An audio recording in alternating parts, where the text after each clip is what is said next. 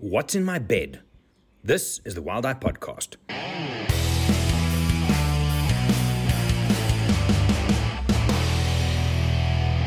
Hey everybody, my name is Gerry. I'm from Wild Eye. And in this episode, Matt's going to take it slightly more to the humorous side.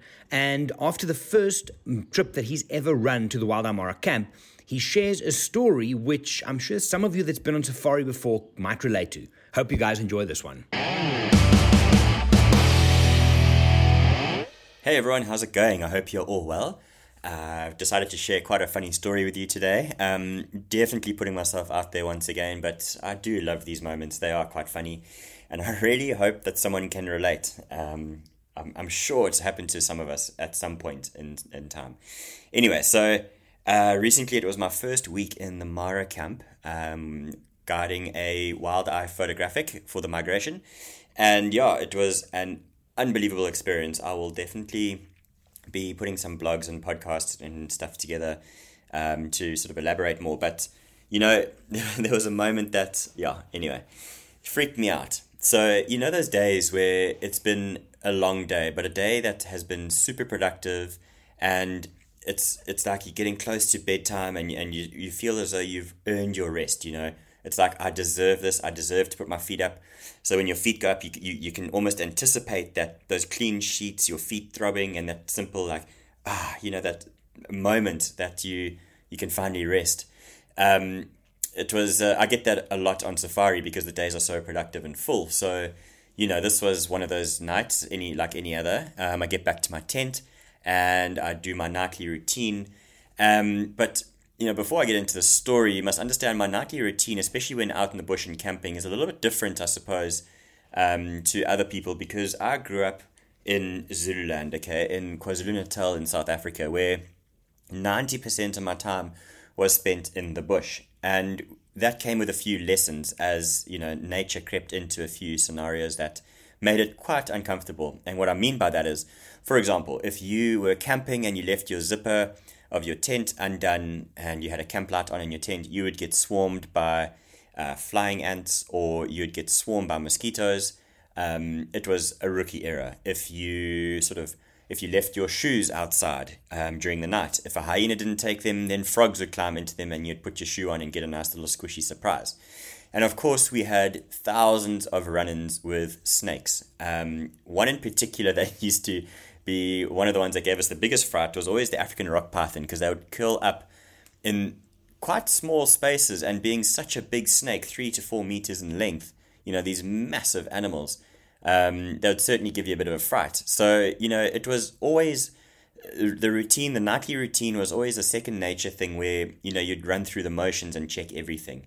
So, you know, when I fast forward to my week in the Mara last week, um, being my first week there, there was a couple of things I had to learn, of course. And so I was getting ready for bed and I'd brushed my teeth. I'd had a shower, so I was clean, which is also quite a rarity in the bush for me um, on my on my normal camping tours. So, you know, long day, successful day, and I was waiting for that ah moment, that moment where you slip your legs under those clean sheets and you just like in paradise. So, you know, in my PJs and all ready to go, and I, I can see the bed calling me, or I can see it lying there and it's calling my name and I'm just super excited. So finally, I do my checks no frogs in shoes, no hyenas, no mosquitoes, all good. So I throw up the duvet cover and I jump in bed and I slide my legs through and my feet or my toes touch something very big and very squishy and very warm. Well, I levitated. I just, the duvet went flying off in one direction. I sprang up and I was on my feet within seconds. Uh, I'm pretty sure I broke records, and you know, then I started hopping around like a madman, muttering no words at all because there were no words that could describe my fright and the feeling that I was going through. I was, I was ready for war. I was like, okay, let's do this. I was holding my when the hopping stopped. I was holding my best kung fu pose, and I was ready to fight. Whatever it was in my duvet cover, come what it may, I would. I was going to fight this, and it was on. You know. Um, but now the duvet cover was covering this thing, and, I, and now it was obvious. I hadn't seen the lump before, but now I can see this big lump under the duvet, and I'm just thinking, oh my goodness, I've just come so close to death, or I've just nearly wrestled a python in my bed. I don't know why, but that was the first thing that came to mind. But you know, I had options. My one option was to beat the lump with my water bottle, which was one option. And then the second option was to just sort of light a match and burn the tent down. I was also considering both at one point. So, you know, just before I went ahead and did that, um, I, I thought, no, let me investigate. Let me find out what I'm dealing with here as the nerves started to settle a little bit more. Um, I somehow had that feeling that this, I could still feel it on my toes. I don't know if you've ever had that before, but that feeling wouldn't go away. So, completely freaked out and grossed out. Um, you know, bearing this in mind, that there I stood as this whimpering, scared, you know, guard. Um, you know, after 10 years of guarding, I've had some really hairy moments of lions chasing me on foot, um, buffalo chasing me up trees. I've been surrounded by a very angry breeding herd of elephants. Um, and, and, you know, continue to put myself in these positions daily with without any fear. Um, a lot of respect, of course. You know, obviously I respected the bush in, in very many ways, but never really feared it. Um, and now here I stood at the side of my bed in absolute fear. Um, so I thought, no, let me let me see what I'm dealing with here. So I can only imagine that this is, you know, I'm pretty sure I've seen monkeys do this before and baboons. You know, when they see something that they're not quite sure of, they lean over and tap it and almost run away. Um, lean over, tap it and run away. And I was doing exactly the same thing. um, so, you know, I tapped this lump and walked away. Tapped it and I said, oh, it's not really moving. I don't know if maybe I scared it to death, perhaps. Um, nearly, it nearly did the same for me. So I kept tapping this and tapping it and tapping it, using my bottle, prodding and probing, and this thing just didn't move. So eventually, with much courage, I lift the duvets to see what had, you know, so so so called attacked me.